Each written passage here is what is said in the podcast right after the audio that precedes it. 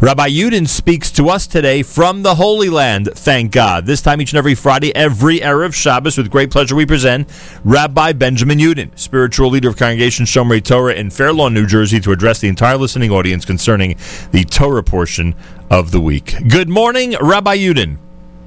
Good morning, Nachum. Good Erev Shabbos, everybody. And here it is good afternoon in Beit Shemesh.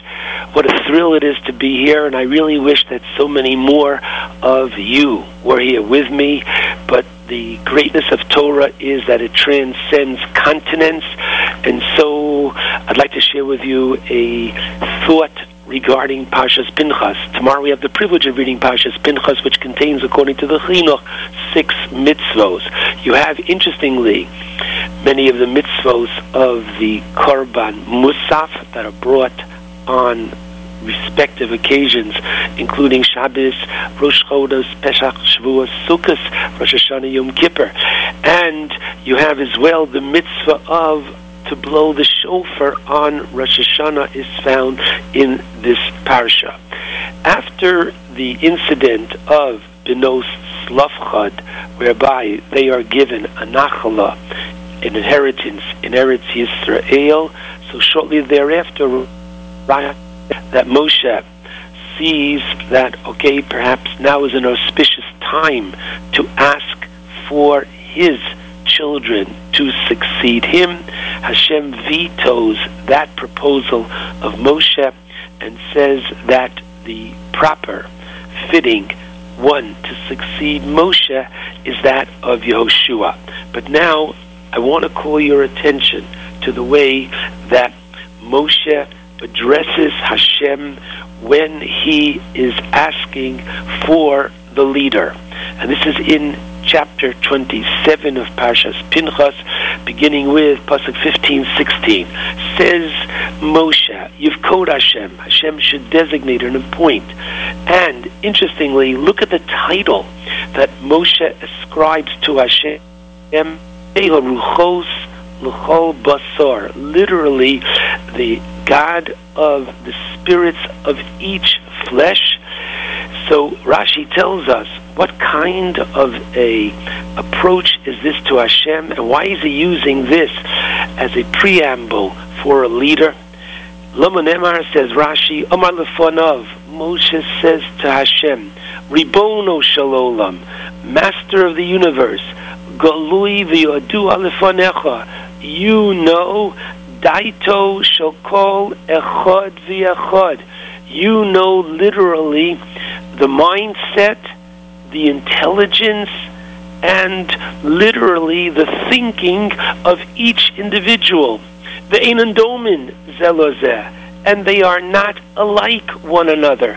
As the Talmud says, just like each person's facial appearance is different, Kishem she'em partzufeim domos. Similarly, kach ein deoseim.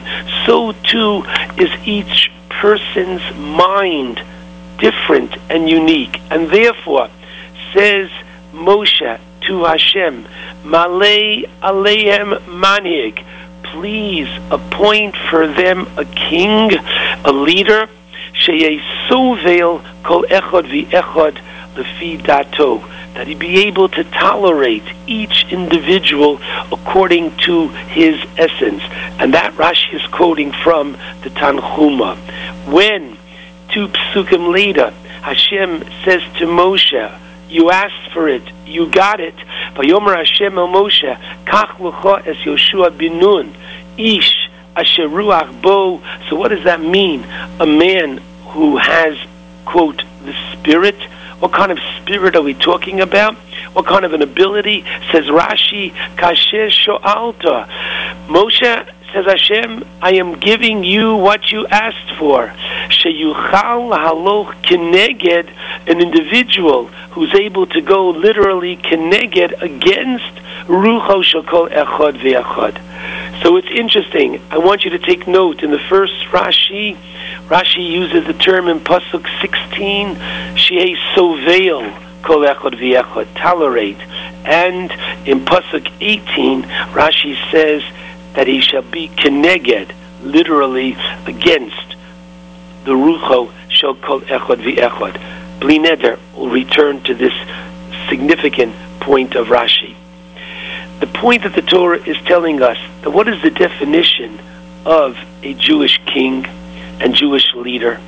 The definition of a Jewish leader is one that can relate to all and not just to any one particular group within the society, but rather to be able to be the leader of them all.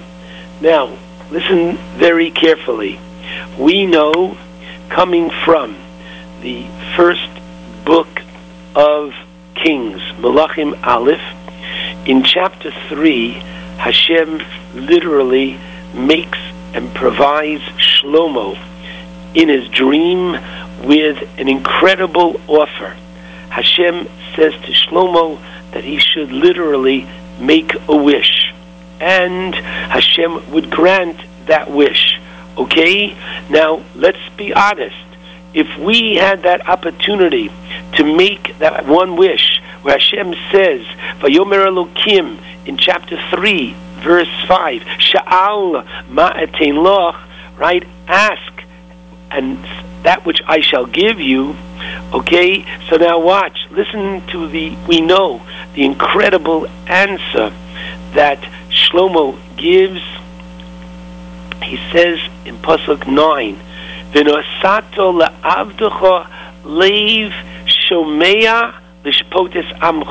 Give me, please, a heart that will be sensitive to listen, to judge your people, love in, that I should know and distinguish, differentiate, being lora. Okay, because kimi yuchal lishpot is amcha. Who can literally judge this rather challenging people? And Hashem says, Vayitava Davor B'nei Hashem, God is so pleased because Shlomo asked for that. And what does he say to him? Because you have asked for this and you didn't ask for longevity and you didn't ask for wealth, right? And you didn't ask that you should be able to conquer your enemies. But what did you ask for? You asked for intelligence. I will give you number one, Lev Chacham Benovon. I will give you intelligence that no other man had. And there never will be a man as smart and as wise as you. And once you only asked for this, guess what I'm? I'm going to give you also Osher. I'm going to give you kavod. I'm going to give you wealth. I'm going to give you honor as well. Now listen carefully. Shlomo awakes in Pasuk 15. And immediately this is followed by one story. It's a story that most every one of us is so familiar with. But before we talk about this story, amazing, ask yourself, was not Shlomo brilliant as an economist? And did he not take the economy of the people of Israel and certainly move it in a great way? And was not Shlomo brilliant politically? And was not Shlomo brilliant in a military way? He was brilliant in every way. And yet, there's one story and one story only that reflects the brilliance and the chachma of this man. Namely, we're told, starting with Pasuk 16, two women come to the king. Now tell me about these women. From what class of society are they coming from? Shtayim Noshim Zonos, two prostitutes. They come to the king, and the first one speaks and says to him, You should know me and this woman, the two of us, live in a single house alone. No one else in the house. And three days ago, I gave birth. And three days later, she gave birth. Both of us, no one in the house except for the two of us. And her baby died at night because she suffocated it by sleeping on it. And so what did she do? She took my baby from me while I was asleep and she put it literally in her bosom and my son, and her, excuse me, and her dead son she put by me. I woke up in the morning to nurse my baby, and behold, it is dead.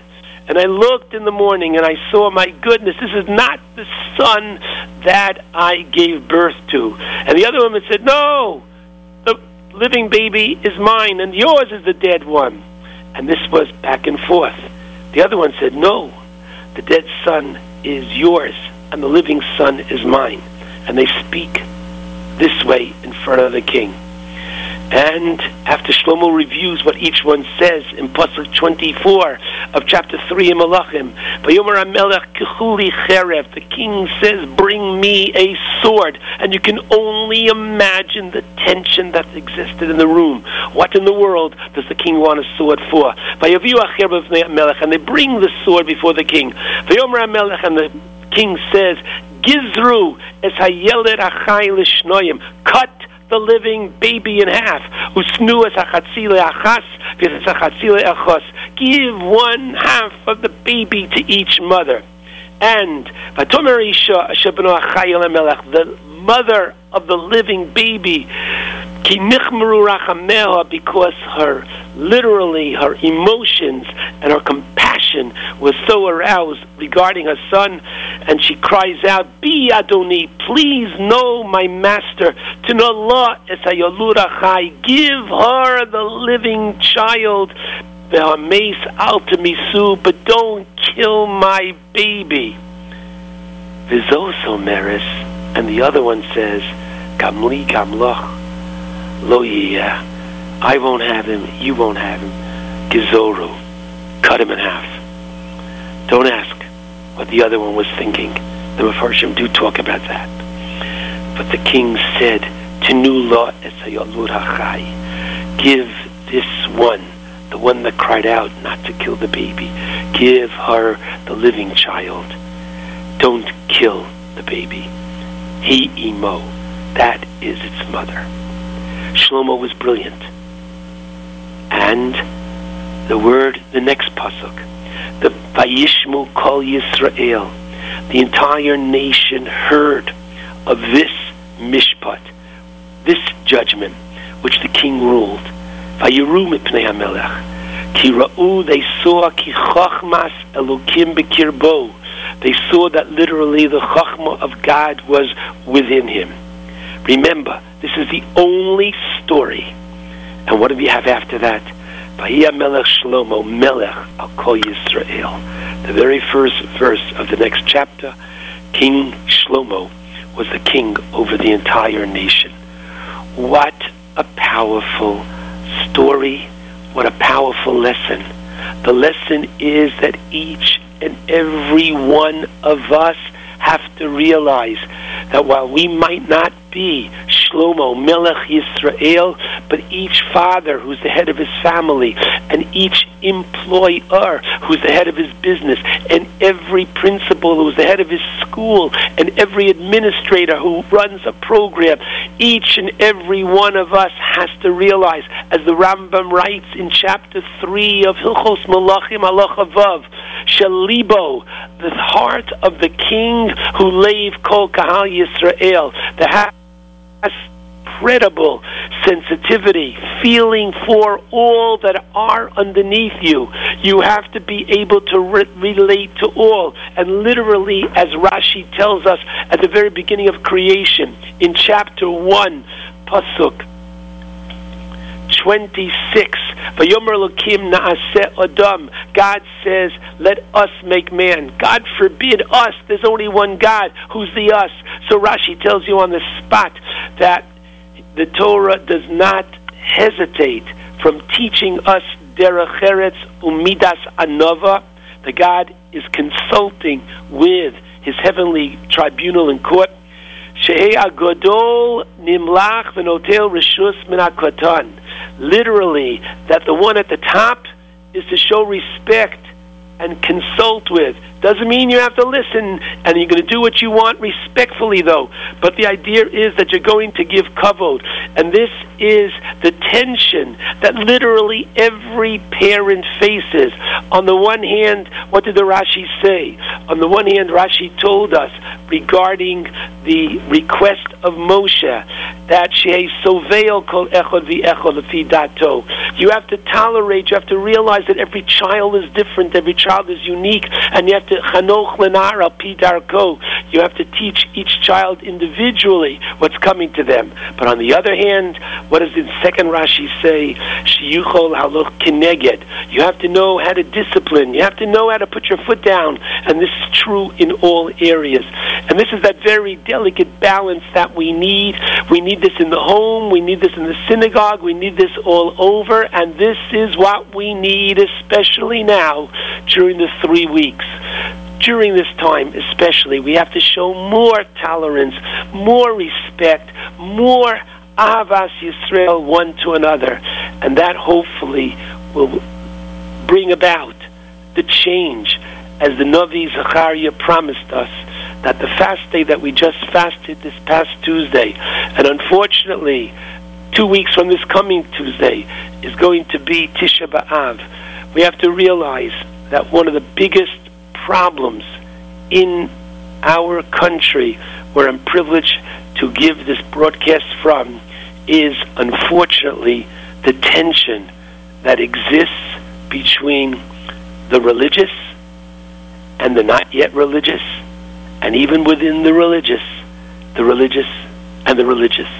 And therefore, the lesson of Yivkod Hashem, Elokei Ruchos L'chol Basar, is as meaningful today, 3,000 years later, than when Moshe pronounced those words. Shabbat Shalom to all.